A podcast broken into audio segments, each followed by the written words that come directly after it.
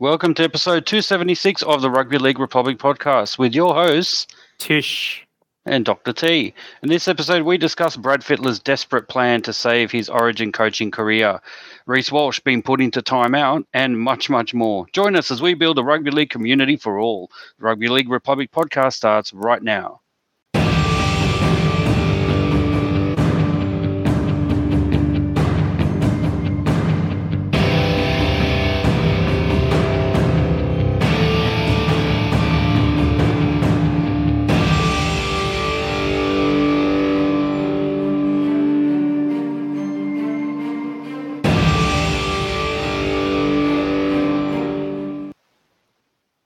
Welcome to episode 276 of the Rugby League Republic podcast, where we aim to bring you the everyday fans' perspective on the greatest game of all, rugby league. This is Rugby League for the people. I'm your co host, Dr. T. Joining me is Tish. Tish, how are you doing this week? Oh, Dr. T, I am doing well. And, uh, you know, rugby league, the sport that doesn't die, uh, you know, we're sort of in the lull period of, uh, you know, Origin, sort of, you know, Origin is sort of, the result has already been decided, but we still have to play one more game. Like it's one of those seasons.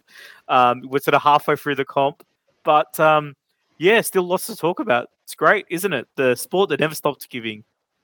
The overly right. generous league sport of, of, of, of NRL. But how are you, Dr. D? Yeah, yeah, no, no. Look, yeah, it. Look, there's definitely lots of news in the rugby league world. Lots of things happening. Uh, you know, unfortunately, even some negative news, which we, Mm. we always we can't get away from. One of one of those uh, involves my my team, the Eels, and uh, one of our main players. Which, but we won't, we're not going to talk about it because we don't want to prejudice anything. But let's, needless to say, it is. Uh, you know, we're going to try and make an effort to avoid talking about these things if we can, and just focus on you know other you know positive news like Brad Fittler and the coaching the coach is the next coach to be sacked you know look all that the we're, we're trying to be uplifting here everyone Yeah. Anyway, yeah. Look, we are the, like- we are the happy rugby league podcast. that's right we're, we're all about positivity here safe space and all that and uh yeah no uh look there is a lot to talk about so let's just dive right into the six tackles here's tackle number one the round 17 review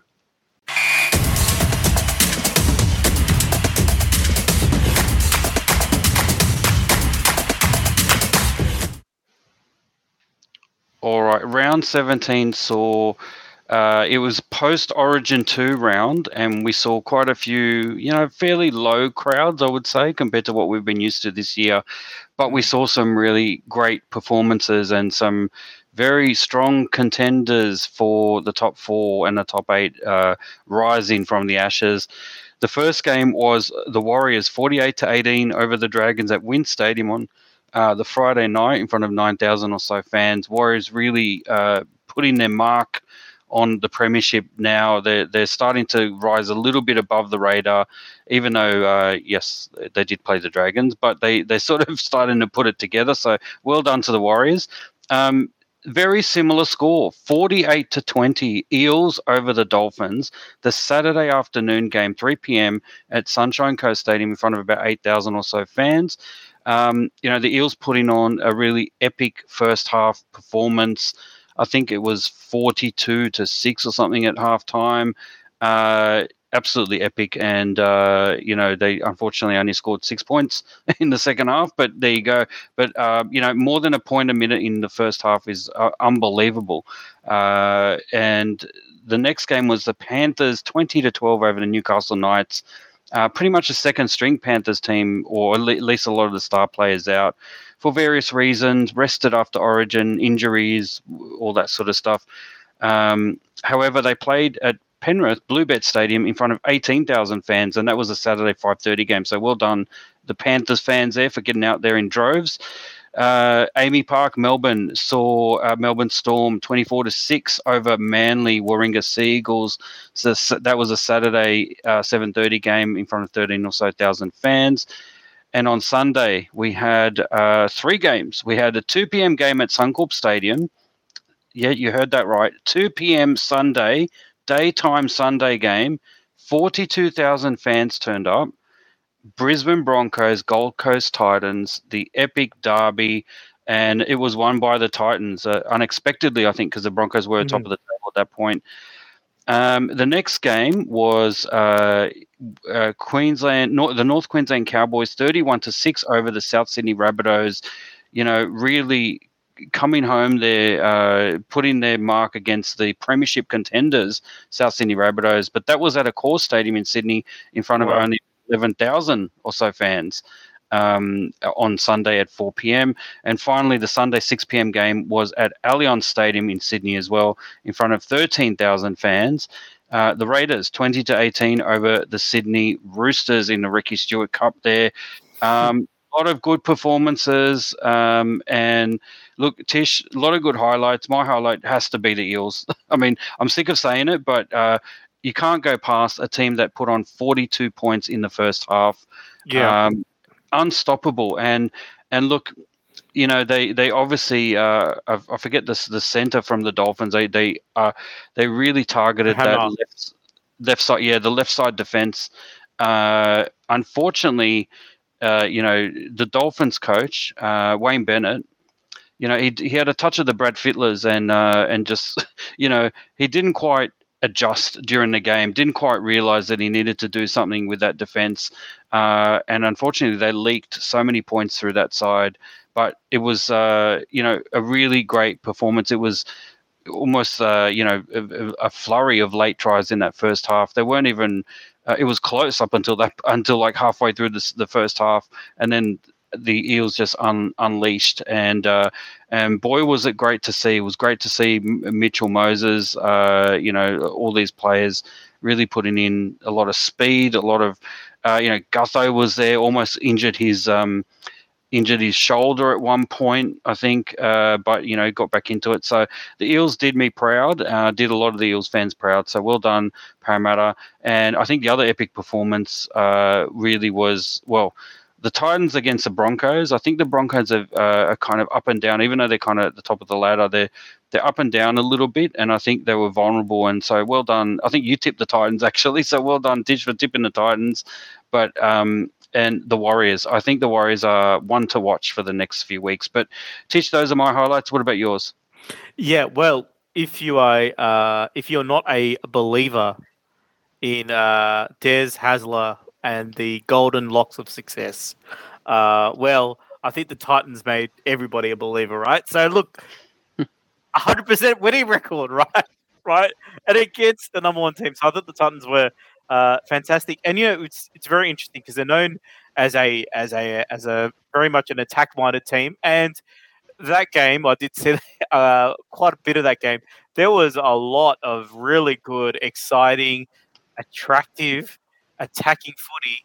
Um, but then, you know, neither side were able to get across the line as, you know, with the number of opportunities they were changing. And then, uh, yeah, Gold Coast were able to stick it out.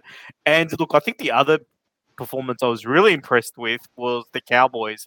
Um, just the way they went about doing their business. Uh, again, you know, it's kind of the same sort of theme that we had from Origin, right? You know, the team that sort of was able to uh, absorb pressure early uh, ends up, you know, taking the game out. And I thought that you know it's like you know they were able to do quite a lot of that with the Rabbitohs, who you know look, I mean they they were they look fresh and energetic after they their bye um, that they had the week before. Um, but they just, you know, they, they, they, were sort of missing the last pass and, you know, they weren't able to convert their opportunities. A bit like how New South Wales was in the, uh, you know, in the origin type thing. So I feel like, wow, like it's, um, it's become a real theme of late about like, you know, not necessarily having a great attack, but more being able to, to, you know, withstand the pressure sort of thing, which, yeah, amazing. Um, that we've sort of had that sort of uh, uh, sort of result. And yeah, as you said, the you know the Parramatta team was, was sort of going up. I was just trying to look some statistics up for that Cowboys game. So um, you know, because it is one of these things, but it looks like the Cowboys. Uh, they also dominated all the statistics as well, so it wasn't like they were, um, you know, uh, I mean, although the percentage is, is very close. I mean, it's like what 42, 58 percent. That's that's pretty close for a game where there's a deficit 31 to 6.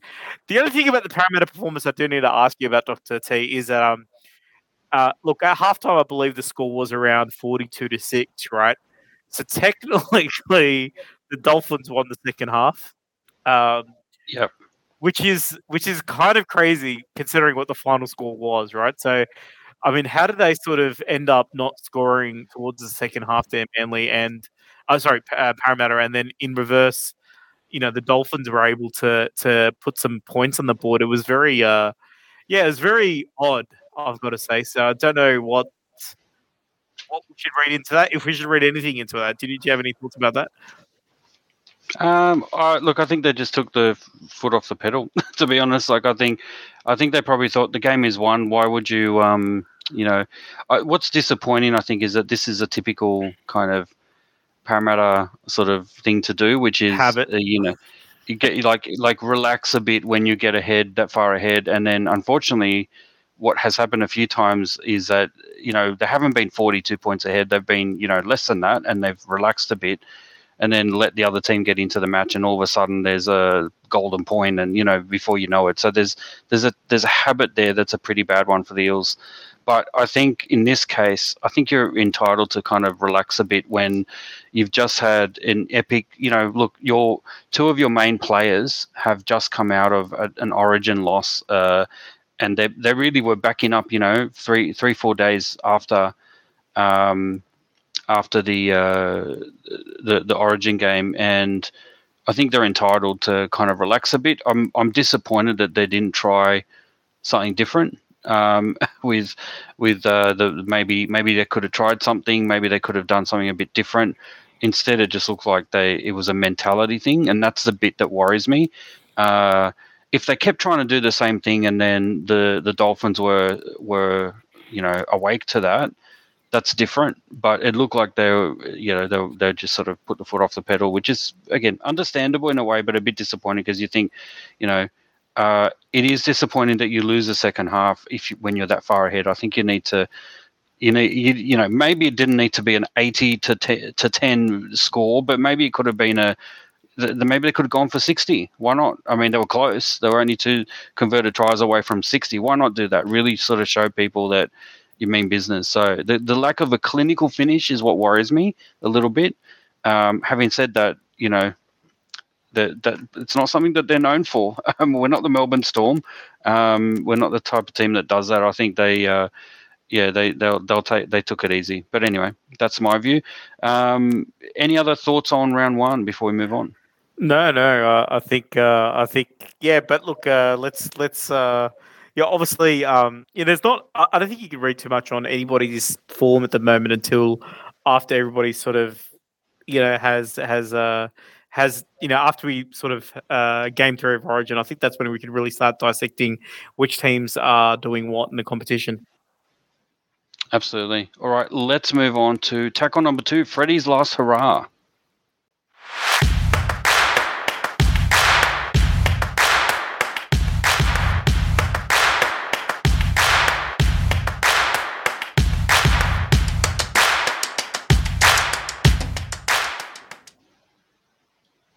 Right. So after the series loss, I think Freddie Fittler is under immense pressure to put on a performance and make sure that we don't lose 3 0.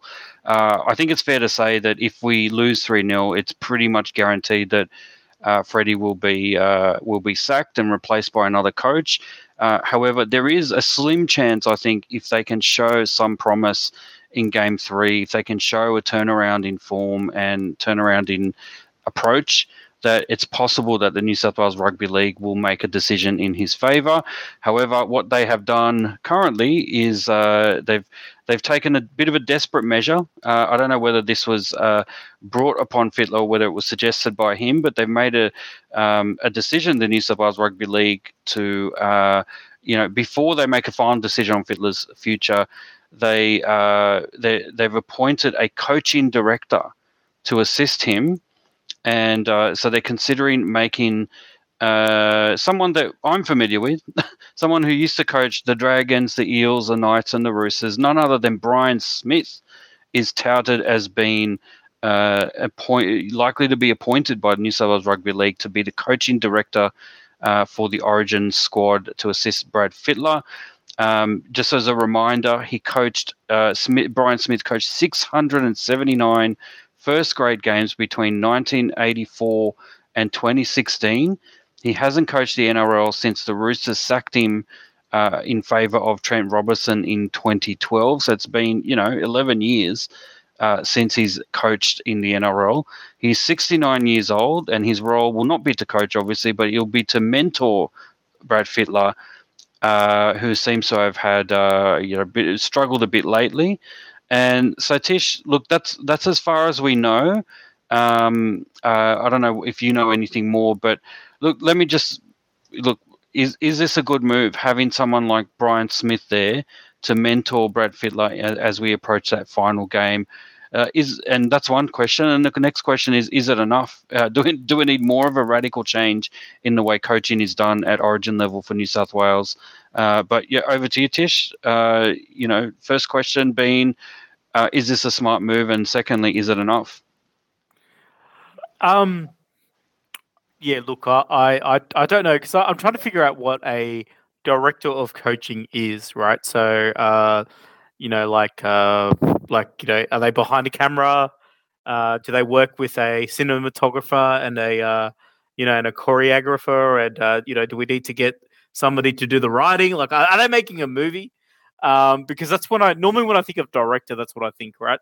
Or somebody who is uh, trying to uh, you know trying to uh, embezzle some money, um, you know, with the board or something. So I really don't know what what the whole idea about having a director, and I think like you know how much direction do you need because you, you are only to I know it's a twelve month job, but it's a twelve month part time job, right? I mean, most of the time you're just making comments on Channel Nine uh, commentary, and then you sort of get catching up with players who are got a full time job, you know, uh, for their clubs, and then you're trying to, you know, you know, bring the band back together and perform. Like I, I feel like, do we really need all that structure? And I kind of feel like just the way the New South Wales team played, they kind of feel like uh, I don't know, it just felt very tight.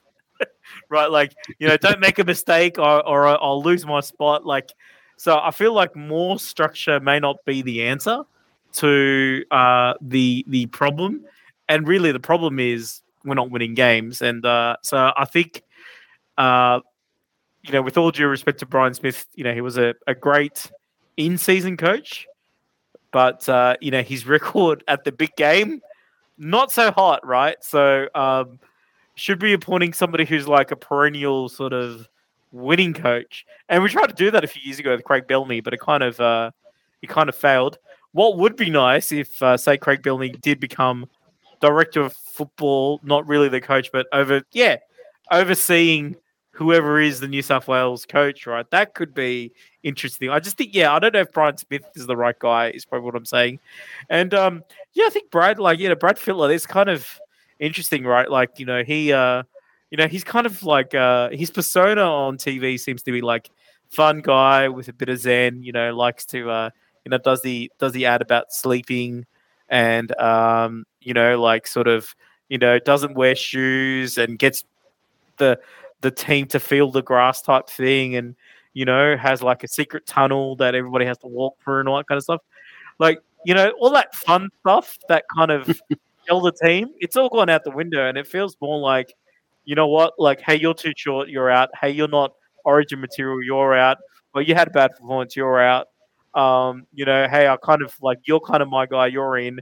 Oh, you guys play at Penrith, so you're in. And it's kind of changed a little bit. I think like we just got to get back to what was winning a couple of years ago, which is like, you know what? Let's just let's just gel together as a team. And I think that's what what New South Wales need in the short term. But I kind of feel that's the direction that we need to always be going, which was let's be a let's be a team as opposed to a um, you know, a group of individuals who are superstars, right? I feel like we've gone for plan B when I think plan A was working well for us. But that's that's kind of think where I think they need to go. So and hopefully I, I think Brad's the man to do it. That's the thing. I don't I don't think that his uh, job should be on the line if if if we end up losing again because I think he I think he's got the right temperament to carry on. Um, but I just think that he just needs to go back to what was working in the past. That, that's my thought. But how about yourself, Doctor T? Uh, I I respectfully disagree with that last point. I think I think he has lost his way, and that's why they're making this desperate attempt to get someone to co- kind of mm. provide him mentor mentoring. Uh, look, in in other circumstances, we've seen this before. You're asking what does a director do? It is kind of like what Gus was doing at Penrith, what he's trying to do at, at the Bulldogs. He's not directly involved in coaching, but he's got a big say in the coaching environment. So it is it is the case that you know um, you'll have a coach that will be in a way subservient and junior to the director. Um, you know, but that's that's the way mentoring goes. Like the you've got an experienced person and then someone who's actually got got to get on with it and is learning learning the ropes kind of thing. Um, I think in this case, you know, Fittler had early success and then it was up three one and then now it's three three. He's uh, won three and lost three series, and I don't think, you know, if you look at it, if it was the other way around, where he started off poorly and then he's been improving and winning series, it'd be a different situation. But I think because he started well, seems to have lost his way. And I think, you know, we can speculate, we have speculated about why that is. But I think when the people in the New South Wales Rugby League look at it and decide, you know, the fact that they've decided to go with Brian Smith, who who never coached at Origin level, um, I believe that's correct. I believe he never did coach at Origin level. It just makes you think, you know, what what are they thinking? Um, it makes me a little bit worried because I would think I would think he'd have someone like Gus as the as the coaching director, but he can't because he's employed elsewhere. But um, you know, who else would you turn turn to in uh, the Blues? Uh, you know, the Blues past, the legends of the past to provide that sort of mentoring. Unfortunately, we don't have the likes of Meninga and people like that who have that stature anymore, and they don't, they're not involved in coaching. So this is a problem we have in New South Wales: is that a lot of our legends have completely either exited the game or gone towards media. You know, it would have been good to have someone like Peter Sterling, um, you know, involved in that kind of thing, but he's too involved in the media and, and knows too many people. So it's going to be a bit of a not quite a conflict of interest. It's just going to be awkward if um, you're not going to get the best out of any of, of the people involved. So I think, look, it's a good good move. Let's see what happens. But um, I I wonder I wonder what Brian Smith is going to bring to it. I don't I don't exactly know what kind of advice is going to provide to Brad Fittler that Fittler would actually take on board. but um, you know, you know who knows? Uh, did did Brian Smith actually coach? He must have coached uh, Brad Fittler at one point if uh, the timing is correct. Uh, I think that's the case. So I think that's at least they've got that going for them that they have a prior relationship. So anyway, look, let's see how we go. Um, good luck, New South Wales Rugby League. Good luck, Brad, Brad Fittler. This is your last throw of the dice, I think. Um, I think there will be uh, lots more people calling for his sacking if we lose 3 0. At the moment, where we've still got a chance of getting at least some pride back. So let's see how we go. All right, let's move on to tackle number three. Uh, Reece Walsh gets sent to timeout.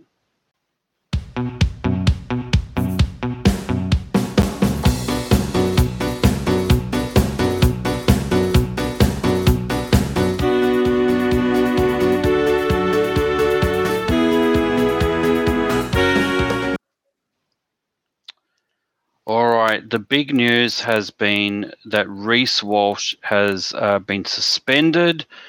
Broncos fullback Reece Walsh is going to miss Origin 3 after he was found guilty by the NRL judiciary on Tuesday, that's last night, of contrary conduct towards a match official, and he was suspended for three matches. That means he's going to miss Origin 3.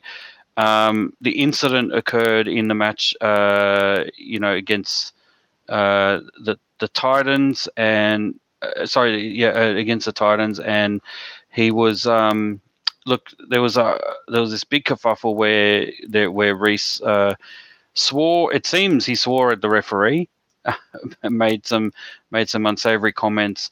Um, he has been arguing, however, that he didn't actually swear at the referee, that he was actually targeting his teammate Patrick Carrigan.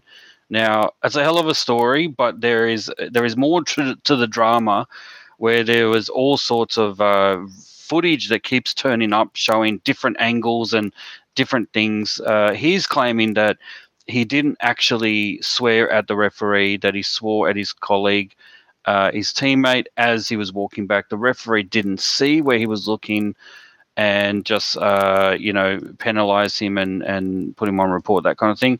Um, that's not what the judiciary found. In fact, one of the uh, one of the dramas out of this, a hilarious little bits and pieces story here, is that David Fifita was brought in to uh, help clear up what was happening. And he stuffed up a little bit in his testimony and probably uh, made it very difficult for Reece Walsh to, you know, prove his innocence. Um, he was trying to. He was brought in to provide testimony that Walsh uh, was directing his outburst not to the referee, but instead to Patrick Carrigan. It fell apart, however, when David Fifita uh, uttered the following. He said, uh, "quote He said to the ref, I, I mean Paddy." so, and then when he was asked to clarify his comments, Fifita said, oh, "I didn't mean that. I just get nervous. I get intimidated by speaking to you guys because I think I'm in the wrong. I reached out uh, to Walsh. I just said, if you need me to do anything, let me know. We just spoke about how he was wronged. I knew he wasn't talking to the ref. It was me who said to Walshy he wasn't speaking to the ref. I knew he was talking to Paddy because I was right there. So the first part is a bit where he just it was a Freudian slip. It's called. I said to the ref, I mean Paddy, or he said to the ref, I mean Paddy. So look, I teach. this is all a bit he said, she said, and even though you've got a whole bunch of different video footage and angles and things, um, the fact of the matter is the NRL judiciary took four hours to look at all the evidence and testimony and decided that Reece Walsh's story that he wasn't actually directing the swear words at the referee was actually incorrect. Uh, and and not based on any evidence, and in fact, it was obvious that he was. So that's look. I, I'm not going to go over the legal things, but I guess my question to you, Tish, first question is Do you believe Reece Walsh's story?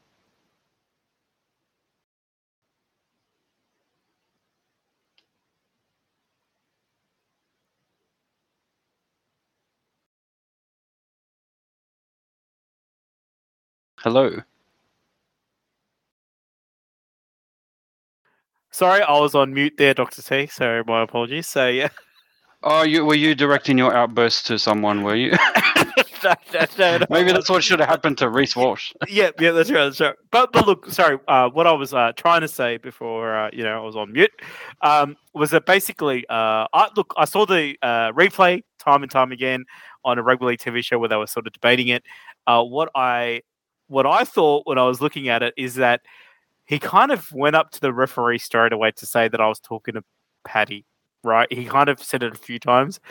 And then I was looking at like where Patrick Carrigan was and where the referee was. Patrick Carrigan was obviously a lot closer. I thought he was eyeball to eyeball in front of Patrick Carrigan. So I, I actually feel that he is actually telling the truth. Like um, that that yes, he did have an outburst and he probably shouldn't say that stuff and all that kind of stuff, but it's a heated moment. But I do believe that he was like more trying to like uh trying to find solace in his teammate by going, "Hey, man, like you know, it's not like a." You know, I, I feel like even the the the uh, the way you sort of analyze it, you know, there's a shrug of the shoulders a little bit, right? So kind of like, hey, I'm asking a question. Isn't that BS, man? That type of thing, you know? Um, and then, yeah, and the referee, the referee, he can't say that he saw him do that because he was running the other way too, right? That's what I also thought. But he heard it, and it sounds like he's talking about. So I, look, yeah, I get yeah. what you're saying. I, the way I see it, he's he's like he's claiming, no, I wasn't talking to the referee. I was talking to Patrick Carey, but he was talking about the referee and the, the anger at the decision. So yeah. to me, to me, it's like saying, no, you can't blame me. Mm. Like he's still talking. Mm. It's like saying, no, I, I wasn't calling you a cheat to your face. I was telling my mate that you were a cheat. like that to yeah. me is no argument. I don't know. I don't know. Yeah, that, that that's actually fair because the, the, the interesting thing is that TV show I was watching, everybody was like, "Oh my god." He clearly said it to referee. I'm like, man, he didn't say it to the referee. I, I don't see him even looking at the referee when he said it, saying it right. So he, yes, but I do like. So look, what I think is this proves gossip in any workplace environment not a good thing. you know, Talking, don't talk bad about the, the the leaders or the managers or whatever, yeah, or your director of coaching. don't yeah. talk about them with a work colleague that you're very close to. I mean, you guys are on nickname basis, Paddy. You know, do not be talking about somebody else behind their back. I think, I think this is this, and you know what, Reece deserves it. And then you know what, Reece Walsh, like get some better friends, right, who don't get intimidated by you lot. right? Like, Yeah. who are those people? Like, you know, like David Fifita. You run over so you run over fifteen players every time you grab the ball, right? But you are scared of you lot. So, um, I, I, I, think that's kind of kind of where they're at, and um, you know, this is why. And look, to be fair, Re- Reece Walsh. And and not just Reece Walsh, I think uh, Jerome Luai and probably perhaps uh, Josh Addo-Carr all three of them probably shouldn't be playing game three after that sort of uh Exactly. Ed- That's a different thing origin. altogether. Yeah. so, so, Yep. so I feel like there is a bit of a a bit of a well okay this incident you might be a little like you might be fairly harsh on it but you know the game was lenient to you uh you know not that long ago. So I think I think if anything maybe a bit of gratitude on the fact that that uh, well you kind of got a little bit what you deserved even though it wasn't really for that incident. But yeah that's what I thought for the doctor yeah. No, the, look, the other thing with Reece is that, and I, I, another bit of info is that the referee did actually say, I think this is another news article I saw that he uh, he did warn uh, the captain. Uh, I guess it, is Patrick Carrigan the captain. I guess he warned him is. that yeah that um that Reece he, he did say to him I think in the first half he keeps coming up to me he's got to stop that I've warned him in the first half um he I think what he was saying referring to is that Reece the way Reece reacts to you know a lot of these calls is that he he angrily goes up to the referee uh, I think it, he used the term passionate passionate kind of passionate defense kind of thing comes up and and and I think that's intimidating to the referee. So I think it's more than just he swore and he looked in the wrong direction and blah blah blah. There's there's a build up here, and this is I think this is a key thing that people forget. This guy's got form on this, and the referee warned him in this game to calm down. And in fact, there was another bit of footage that I saw, which uh, it's hard to find again. I think I lost it, but um, where someone found some footage that showed uh, one of his teammates saying to him something along the lines of, you know, pull your head in or use your brain, as if to say, or, or calm your brain down or something like that. There was a there was a very strange turn of phrase that was uh, uttered to Reece uh, by one of his teammates, saying, you know, basically calm down, um, you know, use your brain a bit, don't don't go overboard. And I think so. I guess what I'm saying is that this is a uh, it's it's a uh, it could be the straw that broke the camel's back, but it's a pretty big straw.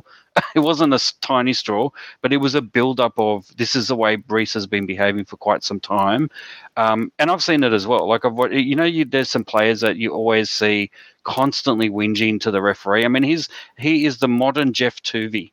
Basically, uh, he is this day's Geoff Toovey. He looks a bit like Geoff Toovey. Just he's a bit short and uh, he's got got a nice mop of hair. But uh, look, he needs to calm down a little bit, and I think this is probably uh, this is what punishment is for in in a in a in a law, law and order based society. It's to teach a lesson and to correct behavior, and I think.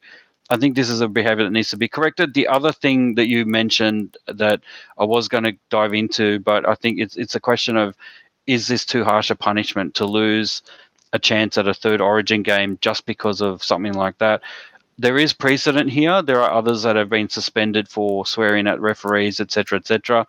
Uh, so I think there's a there's a justification for that. But you also mentioned, look, the fact that nothing came out of that that scuffle and headbutts in particular in Origin Two indicates to me that um, you know he was lucky to get away with that. And I think this is a bit of karma uh, catching up to him.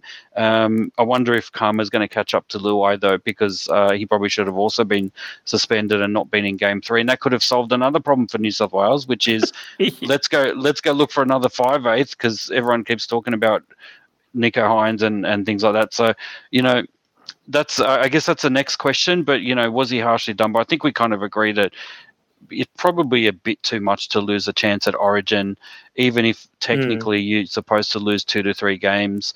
Um, it, it is not just the swearing. I think that's the issue. It's the contrary conduct. It's the way he goes up to the referees and and argues with them, and not just in a in a like it seems Not like a lot of the constructive way. not in a constructive way, and Mm. it's certainly not. It's a the polar opposite of Cameron Smith. Yeah. You know, Cameron Smith would argue, but in a in a in a politician's kind of way, and he would Mm. justify with logic and rationale.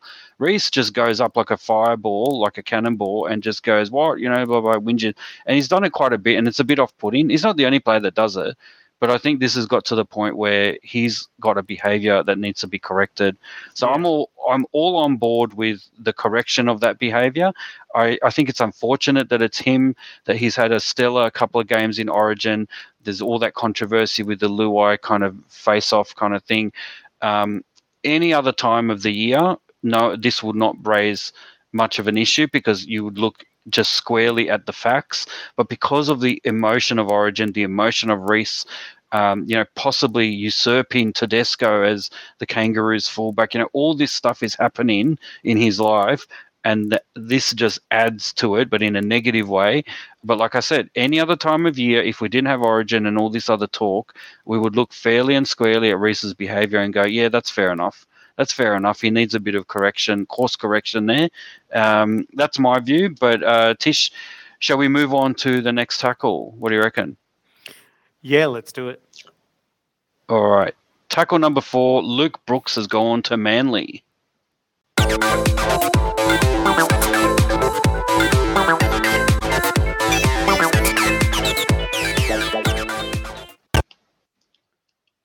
All right. So Luke Brooks has been at the end of, well, at the beginning of 2024, Luke Brooks is going to head over to Manly uh, for, I think, four years. Uh, you know, not as rich a contract as he's on now, but, you know, big news there. Manly, uh, you know, they've already got Daly Cherry Evans there. They've already got Jake Arthur. They've got Josh Schuster. Uh, what do they need Luke Brooks for? I wonder. Tish, Tish, what are, what are your thoughts? He is uh, one of the much maligned and misunderstood Tigers, uh, you know, junior hopefuls that uh, that that kind of uh, you grew up with and and w- watched his career not Hmm. really take off the way others have who have left, like Tedesco and who were the others? It was Mitchell Tedesco, Moses, Mitchell Moses, Ryan uh, Josh Addo-Carr. Yeah, or um, and was um, what's that other bloke? The the forward. There was someone else. It Oh, was like Aaron f- Woods. Aaron Woods. Yeah, there was those four at the time when they were they were you know collectively, you know, the same sort of age kind of thing. But they've all gone on and done different things. But Luke Brooks has not, and I wonder what is your thoughts as a Tigers fan uh, losing Luke Brooks? Are you happy for him that he's left the nest, or uh, you know what what's what, what are your emotions there?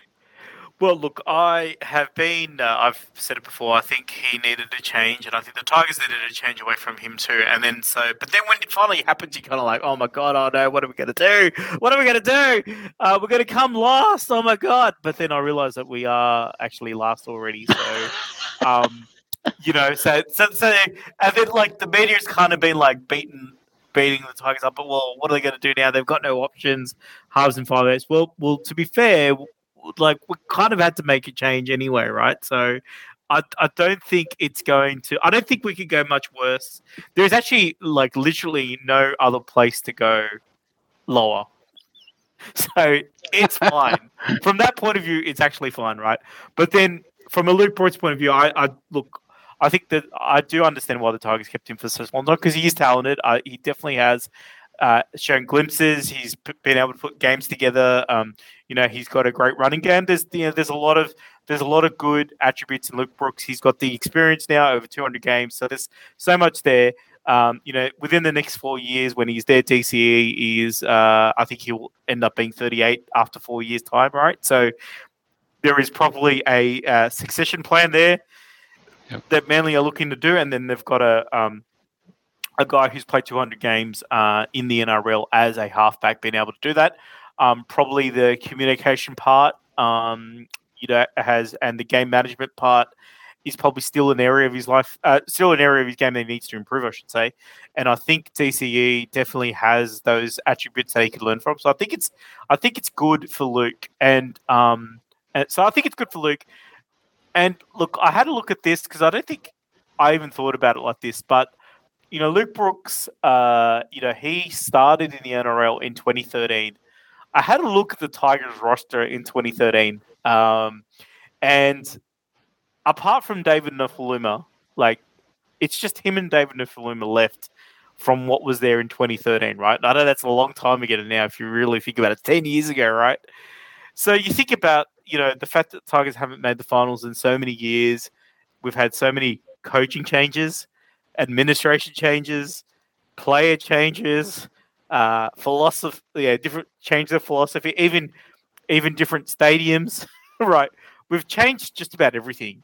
Um, but the two constants uh, players have been those two, and you know that's like the only remnant left. So I think, and I don't think David Nofoaluma uh, out out on the wing. Uh, I know it's an important position, but I don't think it's it's as vital to a team as a, as a spinal position like halfback.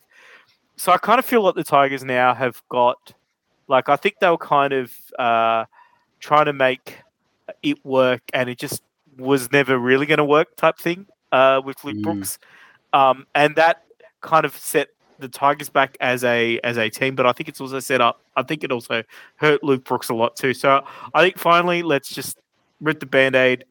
You know, I hope he does well. You know, I kind of kind of hope that he has success at Manly and and even gets to play finals. Um, you know, uh, and do all that. And I think for the Tigers, I think now it's like I think the reality of what the Tigers need to be as a as a club, I don't think we can be distracted by that. Right? We are not going to uh, improve by signing new players. We're not going to improve um, by you know like a star coach or a, or a radical thing. What we have to do is focus on our juniors, focus on the players that we have developing, and and and you know do it that way. Do it you know the, the same sort of way do it the way we did it in 2005 which is the way the panthers have been doing it now. And if you think about how the panthers were able to do that you know they were able to, to get a, a winning player uh, in james maloney into the squad to sort of mentor some of these youngsters. We have that now in Api Koroisau around the club uh, you know and we have a lot of young players. And now it's it's their it's it's their it's their time it's their time to shine and uh, and I hope uh, I hope they could see it that way and and not try and do what they seem to always do, which is uh, you know let's go and let's go and try and uh, buy buy ourselves a better position because I don't think that can ever work at the Tigers. All right, fair enough. Uh, some raw emotions there showed by you. I think your logic is taking over, though. I think you realize that there is a plan that needs to be uh, implemented. And uh, mm. look, yeah, I think that's the thing with with Luke. There's going to be some people thinking they're disappointed in what he wasn't able to deliver, but also I think there's a lot of people thinking, look, he needs to move on. It's uh, clearly not working. Uh, they need a new, fresh approach, and I think that's fair enough. So I think the Tigers doing that is probably the best move on both their parts. and and and uh, Luke Brooks, I think, will definitely go on to bigger and better things, and it gives the Tigers an opportunity to look beyond the you know the the failures of the past and and try and look to the future. So, good luck to the Tigers. Good luck to Luke Brooks. Uh, let's see what happens next year at Manly. Will be interesting to see how he's mentored by DCE. Um, but look, potentially another change happening in the NRL. It's about uh, tackle number five, Adam O'Brien's future at the Knights. Here we go.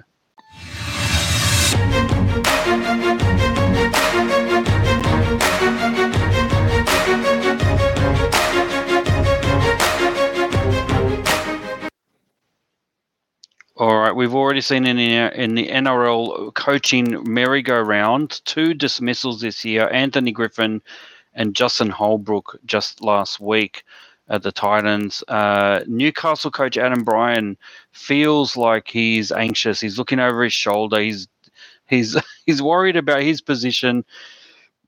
Uh, given that the Knights are, are kind of languishing near the bottom of the ladder and they're struggling a little bit, uh, even though they're showing good glimpses here and there, I think he feels like he's got a target on his back. Certainly, that's what he's been telling the media.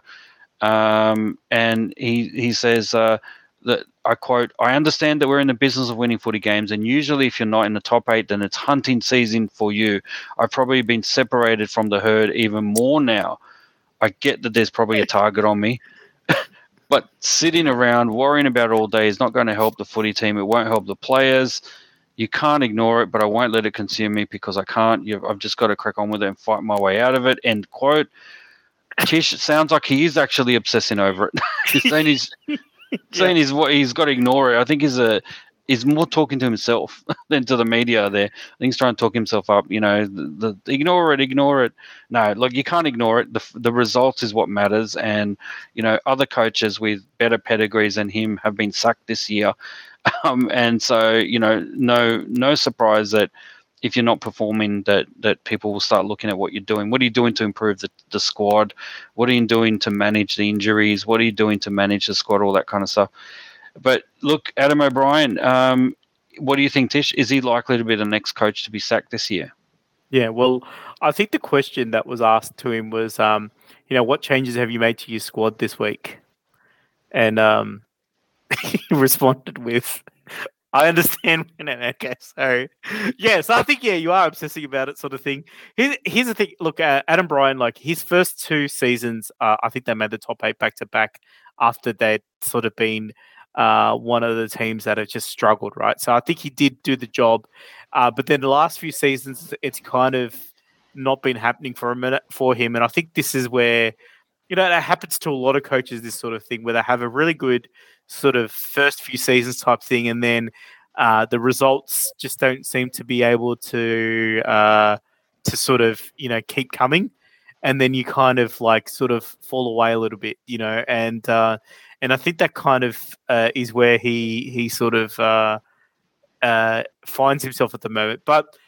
I do like Adam O'Brien as a coach. I think he's actually quite quite a good coach, actually, and I actually like his raw honesty. Uh, even though he uh, he must he must uh, he must do a bit of hunting, uh, you know, in his spare time, and and sort of as half a vegan, I kind of was half offended by it, you know. Um, uh, yeah, because he kind of like it's weird analogy to bring up, but yeah, he's kind of like an open book type character, so I think I like that. So, um, you know, I was just thinking about Craig Bellamy, right? Craig Bellamy obviously has had a great uh, tenure uh, at the uh, at the Melbourne Storm um, you know, kind of making the finals just about every sing- single year. But like, you know, the first few years they were sort of at the bottom of the top eight, you know, and then they sort of had a few seasons where they started winning and stuff like this.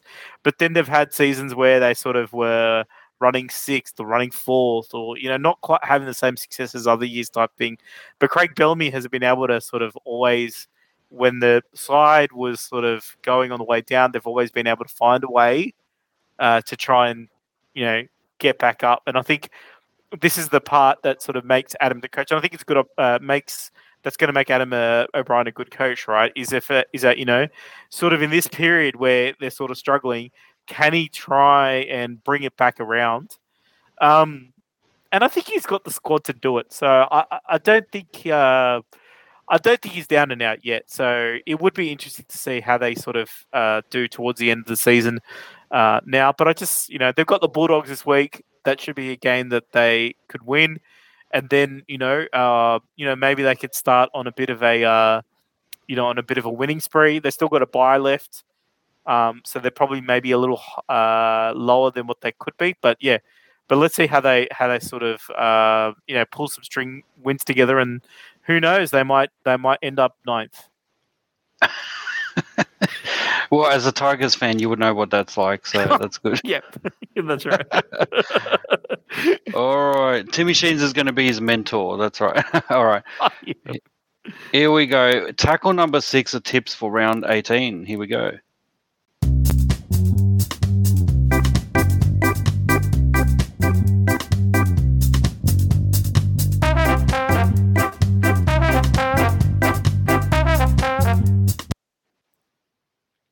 Right. Last week were seven. There were seven games. Uh, I got five out of seven. You got three out of seven. That brings me to a total of seventy-one, and you are still way ahead on eighty-two.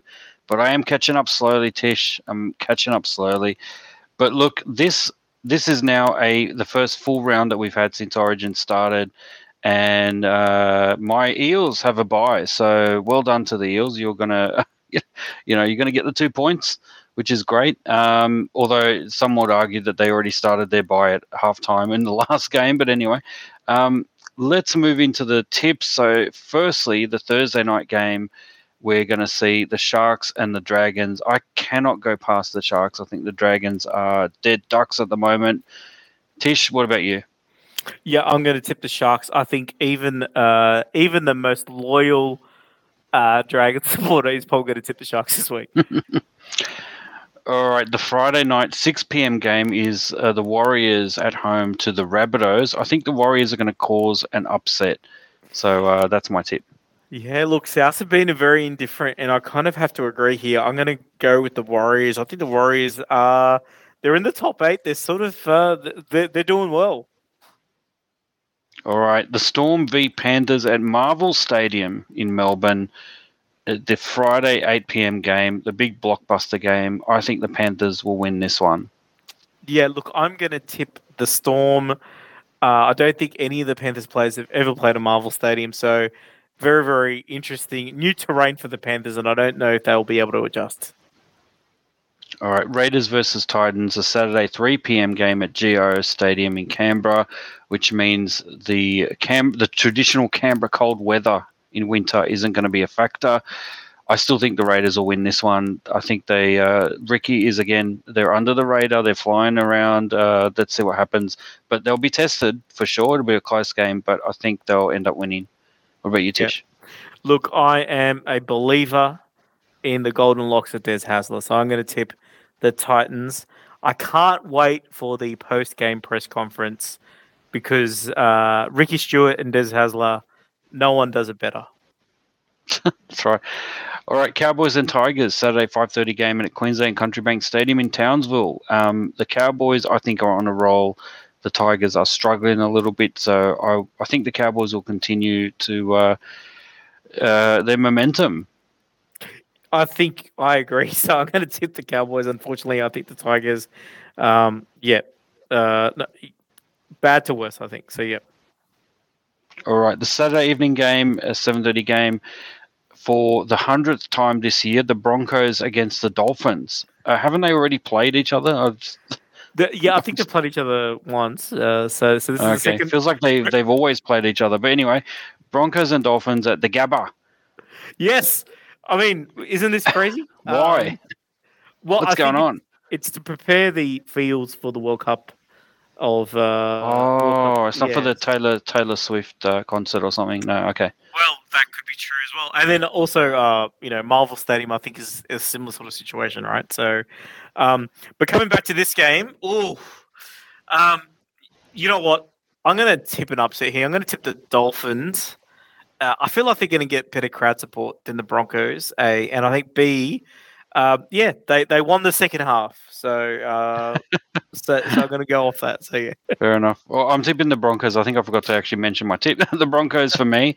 Uh, I think they need they need you know they needed the wake up call with the Titans. I think they'll snap out of it. Um, interesting to see how they react without Reece Walsh but let's see if they can fill the gap there. But um, anyway, we'll see how it goes. Uh, Sunday, 2 p.m. game at Accor Stadium, Bulldogs versus Knights. I think the Knights are going to win this one, despite uh, the paranoid coach thinking that everyone's out to get him. Yeah, look, I, I get yeah, that's right. I'm going to tip Adam O'Brien and his tinfoil hat and uh, all the different conspiracies that he believes in. Um, yeah, but yeah, interesting. All right, and finally the Sunday 4 p.m. game. It's the Battle of the Beaches, Manly versus Sydney Roosters slash Bondi at uh, Four Pines Park in Manly. And I think, look, I think Manly. Uh, look, the Roosters are a bit funny this year because they've they've got such a strong squad. They're just underperforming. So I think there a risk. There is a risk that at any given point in time they will snap out of it and unleash on uh, whoever's not expecting it. It could be this this round, but I don't think it will be. I think Manly will win this one. Yep. As I think uh, Brookvale prepares for Brooks. Um, you know, oh, oh, Brooksvale, right. of course. I think um, you know these two are everybody's second most hated team uh, because they end up, and, and the other the other team is the other team they're playing. I'm gonna tip an upset. I'm going to tip the Roosters. I know that sounds crazy, but they need to win somehow. And uh, you know, somewhere I think, uh, you know, uh, you know, French rugby league's, uh, you know, coaching director, uh, or coaching mentor. I don't know, uh, Trent Robinson. I think he, I think he will, uh, yeah, he will sh- shine on the Insular Peninsula. Fair enough. All right. Well, that's it for our tips, and that's it for the podcast. It's been a big one. Uh, lots happening in the world of rugby league. Hopefully, you guys get out there and uh, either watch the game wherever you are or get out and actually support your team. Uh, the crowds have dwindled a bit, tends to happen during origin period and winter, but um, hopefully they'll pick up again as we start the, the road home to the finals. Tish, over to you to wrap this one up. Well, thank you, Dr. T. I'd like to thank everybody for listening, but that's all the time that we have on this edition of the Rugby League Republic. We're your hosts, Tish and Dr. T. Join us next time on the Rugby League Republic. Bye for now.